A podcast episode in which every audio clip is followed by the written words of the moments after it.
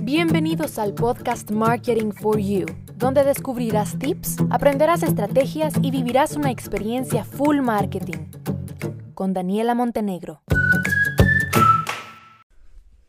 Hola, ¿cómo estás? Bienvenido a un nuevo episodio. En este episodio vamos a hablar de Apple. ¡Wow! La marca que es sinónimo de estatus a nivel mundial porque no cualquiera puede tener, o bueno, no cualquiera, a ver, que yo creo que no cualquiera podrá tener los últimos eh, modelos, pero sí que habrá muchos que se podrán dar el gusto, que al final no es tanto como un lujo, sino bastante un gusto de tener un celular o un aparato tecnológico que tenga la manzanita de Apple. Bueno, pues vamos a dejar hablar, o sea, el, el episodio de hoy realmente no es para hablar de estatus ni marca ni nada de esto, sino es para hablar sobre cómo esta marca cada vez crece más y más y más y, a nivel que crece la marca, pues así crecen los millones y las ganancias y los ingresos y las utilidades que tiene esta marca. Específicamente, por ejemplo, con el producto de los AirPods. ¿sí?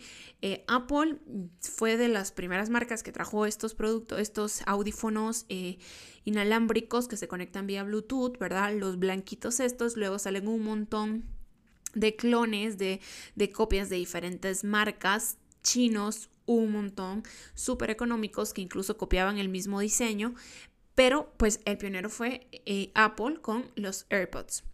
En el 2017 tuvo una venta en millones, o sea, de millones de unidades, menos de 25 millones, o sea, como por decirles, pongamos un dato aproximado, unos 20 millones de unidades de AirPods en el 2017. Luego en el 2018, o sea, de un año a otro, no, pasaron mucho tiempo, un añito, de un año a otro pasó de 20 millones a 40 millones de eh, AirPods vendidos al año. Luego, de otro año a otro, en el 2019, pasa de 40 millones a 60 millones de AirPods al año vendidos. ¿sí?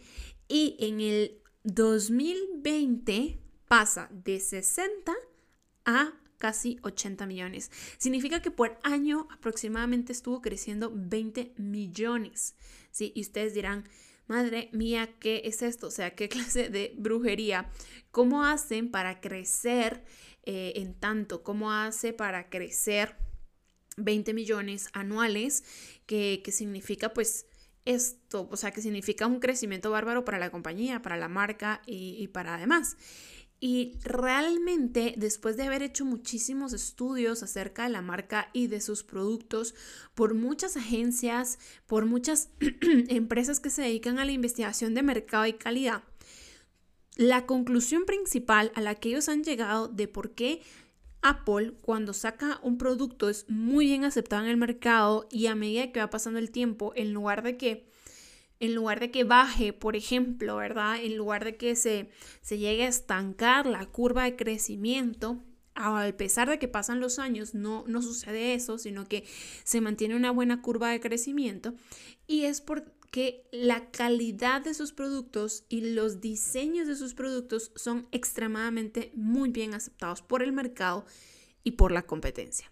¿Qué significa esto? El mercado le gusta, el mercado lo acepta, el mercado se siente cómodo y además de eso, la competencia como que los termina de coronar haciéndoles réplicas. O sea, yo no voy a copiar algo que sea malo, por decirles un ejemplo, ¿sí? Es el típico como cuando somos creadores de contenido y de repente vemos que alguien más nos copió el mismo video, el mismo lo que sea. Yo no le voy a copiar yo no, o ellos no me copiarían a mí si mi video no fuera lo suficientemente bueno. Y es exactamente lo mismo con los productos. Entonces, a Apple, tanto la competencia como su propio mercado son los que le colocan esa corona de diseño y calidad a sus productos.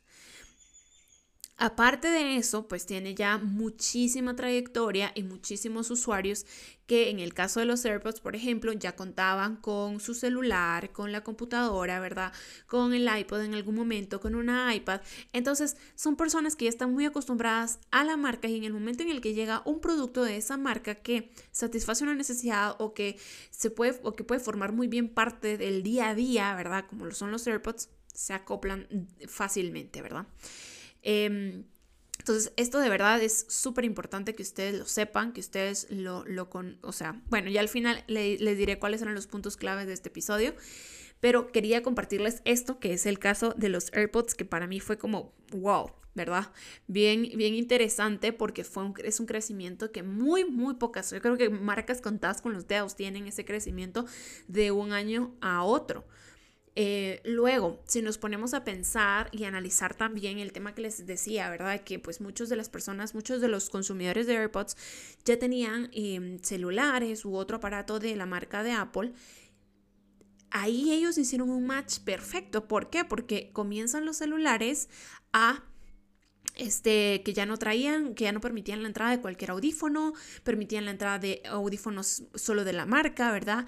Y entonces de una u otra forma empiezan a forzar a los consumidores que ya tenían y a los nuevos consumidores de aparatos más premium como un iPhone a que compren estos nuevos audífonos. Entonces, ellos sacan un producto que es muy bien adaptado y que además eh, y con el que además forzan, ¿verdad?, a sus consumidores antiguos y a los nuevos consumidores a adquirirlo por características de los productos que ya previamente han sido aceptados en el mercado y que son muy bien consumidos, muy bien adquiridos como el iPhone, ¿ya?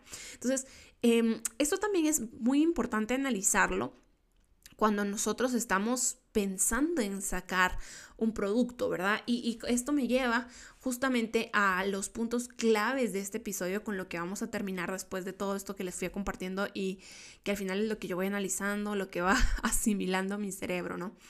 Puntos clave.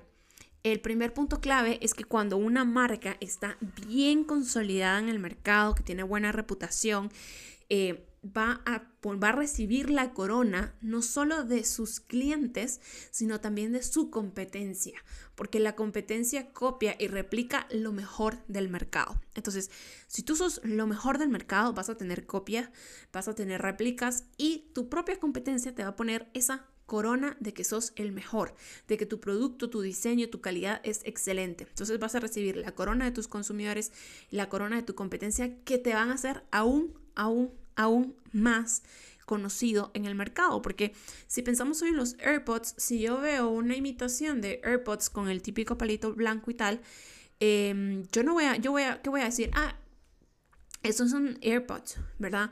Eh, AirPods, una copia de AirPods. Pero ya lo sé porque fueron los primeros que pusieron esa calidad, los que dieron ese primer paso en el mercado. Esa es la primera. Y la segunda es que cada vez que una marca vaya a hacer, o si tú estás pensando en hacer un lanzamiento, ¿verdad? O en una innovación nueva, en sacar un nuevo producto, ahí pensando en cómo podemos innovar y cómo poder sacar cosas nuevas al mercado que nos permitan diversificar nuestros ingresos, importante analizar lo que tú ya tenés en el mercado y los cambios y modificaciones que le podés hacer a lo que ya tenés en el mercado que te permitan eh, que la adaptación y que la adquisición del nuevo producto sea más fácil, tal como lo hizo eh, Apple, ¿verdad? Y les expliqué con el tema de los audífonos y los iPhone. Entonces, si tú piensas sacar, no sé, pensemos en, qué sé yo, comida o algo para cuidado personal, eh, algo de tecnología, ¿verdad? Cualquier producto que tomes en cuenta los productos que ya están en el mercado y que son muy bien aceptados y cómo pueden formar parte, cómo pueden cómo el nuevo producto puede ser una pieza nueva del rompecabezas que se adapte perfectamente y que facilite la adquisición, ¿verdad? Por las personas que ya consumen tu marca y que a la vez las personas que aún no consumen tu marca, que les gusta este nuevo producto, pues luego puedan empezar a consumir otros productos porque encajan a la perfección. Entonces, esos serían los dos puntos importantes de este episodio y te espero en el próximo episodio. Bye.